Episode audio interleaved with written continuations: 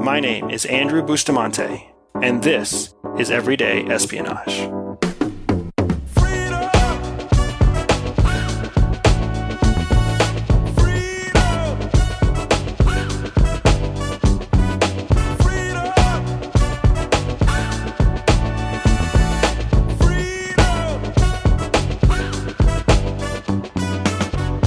In 2019, I took my family for a long term contract into the United Arab Emirates, uh, a country also known as the UAE. Now, we lived in Abu Dhabi and I worked all over the country. It was an awesome experience, and the kids loved learning Arabic, and my wife loved living there and working alongside me. But there was this interesting experience that happened that I wanted to share today. I was involved in a high speed rear end collision on one of the highways out there in Abu Dhabi. Now, these are some of the fastest highways in the world for a number of different reasons, and I was able to survive the high speed collision. Now, if you want to know how the collision happened or how I survived it or what spy skills I used to pull my car through the spin out and the and the sand and everything. You can find it all on my website if you just look up uh, if you look up high speed collision Everyday Spy on Google or Yahoo or anywhere else, it'll take you right to that article. But I don't want to talk about the collision itself today. I wrote about that for you to read about somewhere else. But instead, what I want to talk about is what happened immediately after I had that collision. Now, UAE is sometimes called a police state. It's a heavily surveilled state with a lot of advanced technology that's there to monitor its citizens, monitor terrorist threats, monitor uh, foreigners who come and go, because places like Dubai and places like Abu Dhabi are heavily transited around the world. So when a high speed collision happens, when any kind of roadway accident happens, it's very important that you immediately report everything to the police because if they find out about it through one of their surveillance cameras or systems, it's a bad day. So one of the first things I did is I reported the accident and I ended up going to a local police station to give all the details because I had to file an insurance claim and do all the same things that we do in the United States or in Canada or throughout Europe. It's a first world country. But what I found happened was when I went to go report the incident, it was a high speed hit and run collision. So it was just me reporting. It was nobody else. Now I saw the collision. I saw the the truck that hit me from behind. I saw them coming in the distance because they were moving at such great speed. I was able to brace myself before the collision. So I had a physical description of the driver, of the truck, of the location and everything else. And obviously I survived the accident as well. So I was able to walk people through uh, exactly what my car did and exactly where I was on the road, and I could pinpoint it on a map and everything. Now, when I gave that information to the police, I started to run into a cultural barrier because I I was operating from a Western mindset where you're very detailed, you're very descriptive, and you anticipate justice, you know, rapid, efficient justice. But here I am in the Middle East as a foreigner and that's not the same sense that I was getting. Instead, I noticed that certain notes weren't being taken, certain details were being left out. There was a reticence to copy down everything in the police report. The basics were there time, location, accident. Uh, there were some references to uh, where on the map I was and to my citizenship, but that's about it. There wasn't any of the detailed description being recorded about the vehicle, about the person, or even about the partial license plate that I was able to capture when I got hit. So fast forward now a few weeks, and I still don't have approval from the local police force to say that it was an accident that was not my fault. So even though I was hit from behind, and even though all the photo evidence, which you can find on my blog post on everydayspy.com, even though everything was very clear that it was a rear end collision at high speed on a highway, I still didn't have a formal police report saying that I was not at fault. So because of that, I couldn't pursue the proper uh, insurance actions that we're all so familiar with, right? How to get the car fixed and uh, get my medical bills taken care of and get everything taken care of. Uh, all of that was not covered because it wasn't stated clearly that I was not at fault. So I kept going back to the police station to try to get this updated. Why was the police report not showing me as innocent?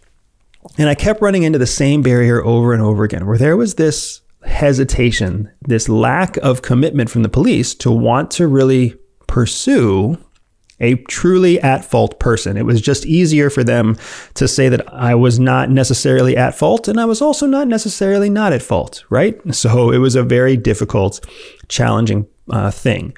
This went on for many, many weeks, about eight weeks, in fact. And the insurance company was was upset with me.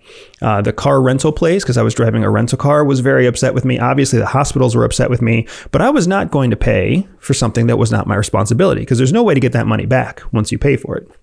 So I kept pursuing legal action and I kept being very frustrated at what I felt was a lack of justice. It just seemed very unfair to me that I was innocent. I did not do anything wrong. And yet nobody was backing me. The police force was not supporting me. The insurance company was not supporting me. Uh, the car rental company was not supporting me. I was on this island by myself. And it's often in this moment that many of us cave in we pay for things that aren't our responsibility to pay for. We do things for other people that isn't our obligation or isn't our responsibility just because the pressure becomes so much and no one wants to help us. Well, after 10 weeks of pursuing this this fight with the police, with going back to the police station almost weekly to talk to the same investigator, talk to the same detectives over and over again, I finally found this low-level police officer who realized or who shared my sense of a lack of justice, who realized that what was happening wasn't fair. And it was really a breakthrough moment for me because this low level person was able to put me in touch with a different investigator, a different person in the police chain who heard out my story and then heard my description, pulled up my record, and realized that there were gaps in the record. So, what we found out happened over the next few days, they pulled the actual footage from the car accident itself because, it, like I said, UAE is almost a police state. They have automated cameras and speed tracking cameras and facial recognition cameras all over the country, especially on the highways.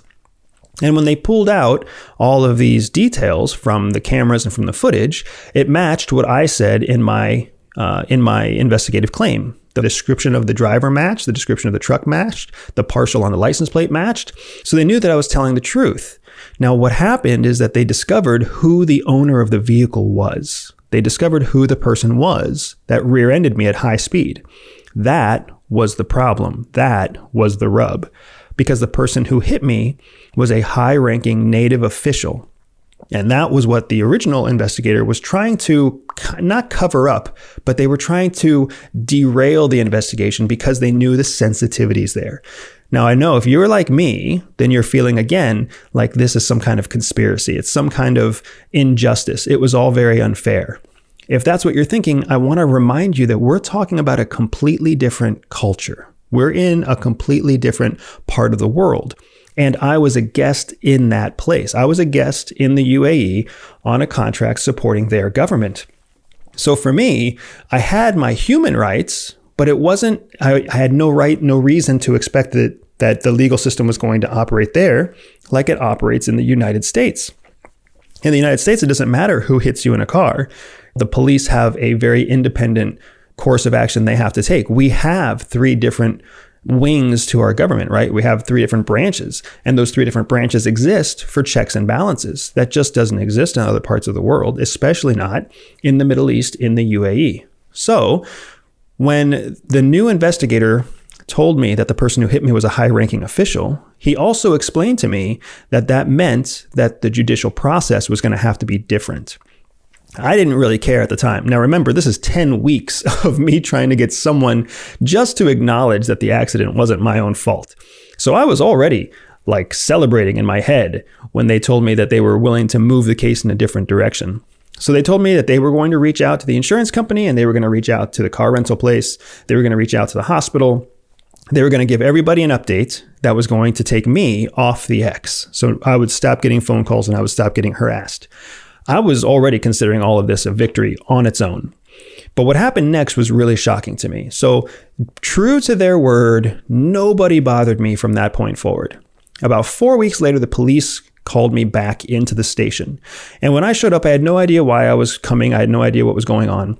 But I showed up to the station. I was called into this back room that was very ornate, a very beautiful, somebody important's office. I don't know who it was. I didn't speak enough Arabic to know who it was. But I walked back there and sitting in a chair with another chair in front of them was this fully regaled, totally ornate uh, individual who was dressed in their formal public uniform.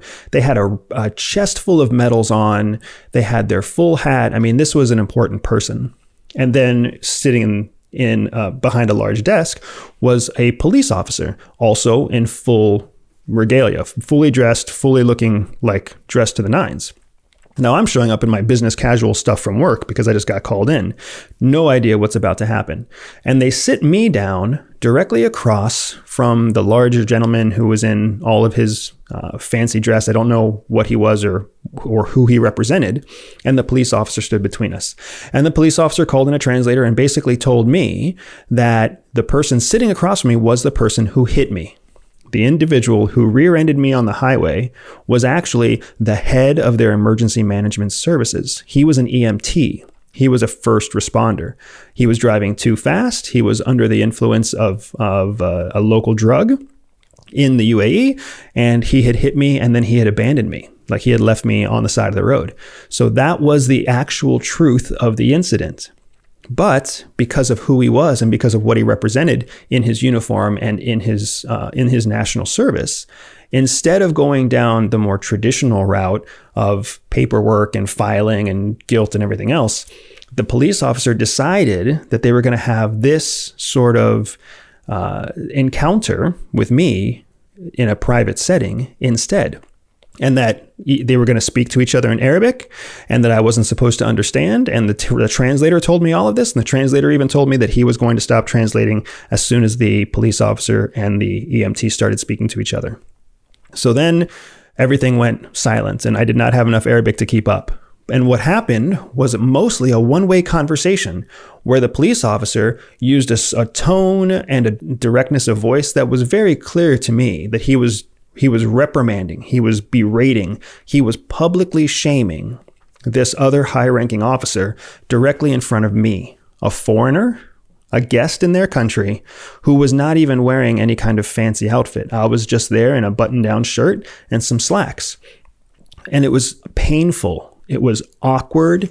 It was even embarrassing to me being from a Western culture to be present while two grown adults sat across from me with one publicly shaming this other one, reprimanding them with with waving a finger in their face and spit coming out of his mouth. It was just a very awkward moment. But when it was all said and done, after about five minutes of very stern talking to from one person to the other, the translator turned back on and told me that everything was done and that I was going to have a, a formal document that said I was not at fault and that the document would not say who was at fault, but that between the four people in the room, including the translator, we all knew the truth. And that was the end of it. After that, the gentleman who uh, who had hit me, the head of the emergency management services, he got up, he escorted me out of the room, he escorted me all the way through the police station, I mean, the man, he went to my car. He helped me open my own door. He, we ran traffic cop and like waved at me to back up out of my parking spot. And he was waving other cars off to the side so that I'd have a clear path out. It was a totally surreal experience with this high ranking individual who was basically acting as my own personal traffic cop while I drove away from the police station that day. And that's it. And that's that's how it all ended. No more calls, no more pressure. I guess by some definitions, I won because I don't have to pay anything.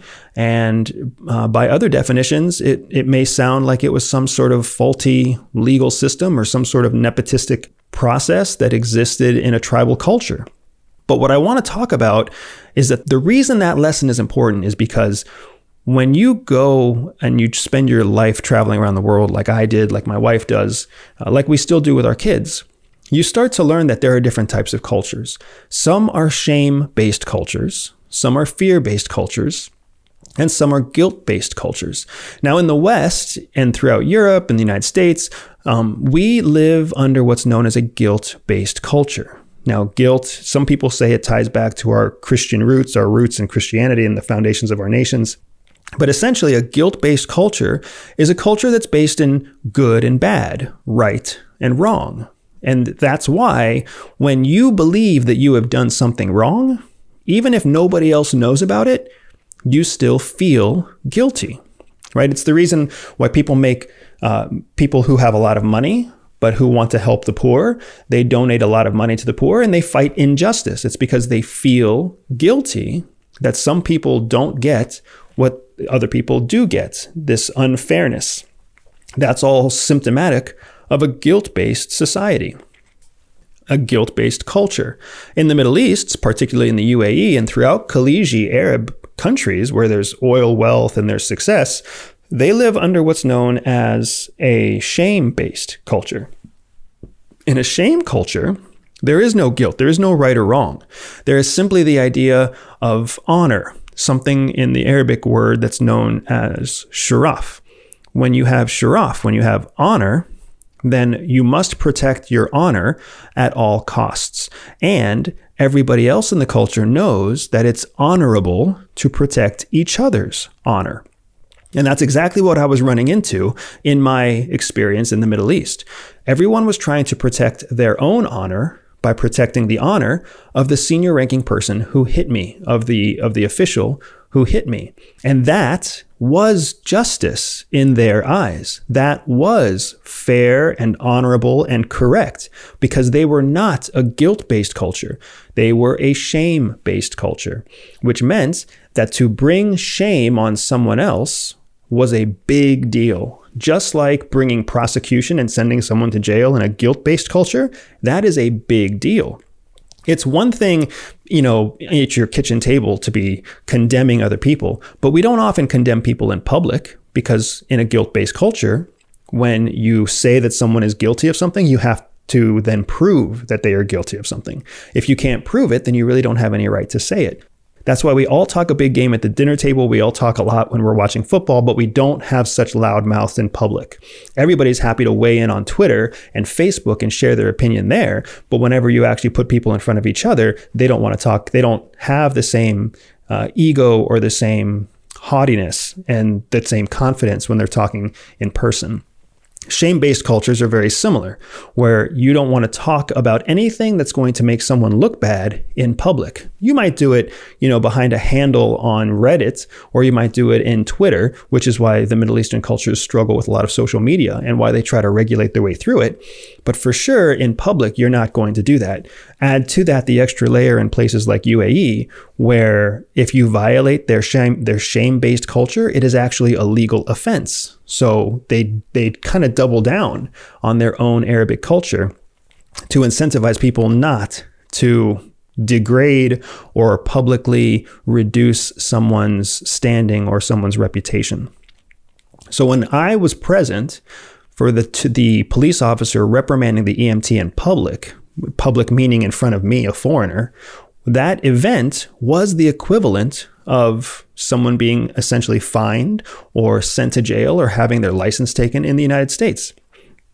The reason I want to talk about this is because when you realize that you are in a guilt based culture, like those of us from the West, you tend to hold yourself back because if you think you're doing something wrong, you feel guilty. You actually start to degrade and reprimand yourself quietly, secretly, in your own head, maybe in a small group. You go to some kind of self-counseling or some kind of counseling session with a with a group of people. You feel guilty and therefore you claim that you are guilty. Guilty meaning the opposite of innocence. But in a shame-based culture, Nobody assumes anyone is guilty until they are actually proven to be guilty. And on top of that, because shame is such a big deal, nobody wants to accuse someone of wrongdoing until they have no other options.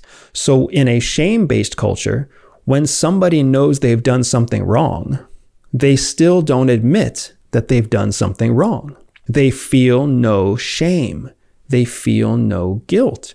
So that's exactly what happened in my case. The high ranking official who rear ended me had no shame about it, had no guilt about it, because from his point of view, when he hit me, uh, he didn't stop. There was no police report that included his name, and he knew that he was so high ranking that the other people in the country, when they found out about it, even if the cameras highlighted his license plate, highlighted his truck, highlighted his position, that nobody would be so persistent, so daring enough to actually challenge him publicly. And he was right. The only thing he miscalculated was that the person he hit was me, a very stubborn, hard headed Westerner who was also a guest of the Emirati government. Had I been there with some corporation, had I been there as a tourist, had I been there under any other auspices, I am certain that I would have never had any kind of resolution. I would have been stuck with my own bills. Yes, that sounds unfair by Western standards, but it's not at all unfair by Middle Eastern standards. It was only the fact that he hit me and I had my own passport that was cleared and approved with my own national uh, ID supporting the national security infrastructure of UAE. That's the only reason. That and one pioneering young police officer who agreed that it was unfair that, that I was getting the runaround. Those two things together were the only reason that I was able to get the kind of justice that I got. So I want to say that to you because I want you to understand when you are conducting espionage abroad, you are only doing bad things. You are always breaking the law. Technically, according to all things in a guilt based culture, you are guilty, even if nobody else knows about it. So, CIA teaches us to compartmentalize our guilt and recognize that there is nothing wrong with having an unfair advantage over somebody else. That's why I don't feel like there was anything wrong with that senior ranking Emirati official not admitting that he hit me. He didn't do anything wrong because he was not living in a guilt based culture. There was no right and wrong in his culture. He was in a shame based culture. And as long as nobody accused him, he had nothing to be ashamed of. Now, what's interesting is when he was discovered, then his actual punishment was the sharpest, most painful kind of shaming that can be done. It's essentially like having a teacher call you in in front of your children and reprimand you in front of your children. That would be a humiliating, embarrassing experience. And then you have to go out and publicly serve your children for a few hours, right? That's what this guy ended up doing for me. He got called in, reprimanded publicly, and then became my personal traffic cop for about 45 minutes. That's not a fun day for that guy, right? He learned his lesson inshallah, in uh, we hope. But the point is, he was living in a completely different culture. He had an unfair advantage over every Westerner, every guilt based cultural person who ever travels through the Middle East. The local people have an advantage over you if you continue to exist in your own perspective of a guilt based culture. They live in a shame based culture. And once you understand the power that comes from not feeling guilty, when you realize that you can do whatever is in your best interest and you can choose instead to just recognize that as long as nobody knows about it, then you haven't done anything wrong. If you haven't done anything wrong, then you have no reason to feel ashamed. That is the power of the Middle Eastern culture. That is the power of what CIA teaches its spies when we travel and work abroad, when we break laws and break rules in every country. If nobody knows about it, then you haven't done anything wrong. So every unfair advantage I'm teaching you in this conversation that we have, or if I teach you online or if I teach you in person, I am giving you unfair advantages that let you leapfrog and shortcut success that other people simply can't reach. And there is nothing wrong with that. In a guilt based culture, you might feel guilty. But the truth is that unless anyone finds out about it and then accuses you, that would be the only time that you would ever have to feel any sense of shame. And I would argue that there is no shame in doing what's best for you to get you to where you want to be so that you can affect the change that you want to affect on the world. And that is everyday espionage. Everyday espionage is dedicated to one thing educating everyday people. I know that not everyone will listen, but those who listen will learn. If you learned something new today, click subscribe, review, and share the podcast with a friend. Find me on social media at Everyday Spy or on my website, everydayspy.com. If you are up for a special challenge, visit everydayspy.com forward slash operations and join me for an authentic spy training mission. And above all else, remember that knowledge is freedom.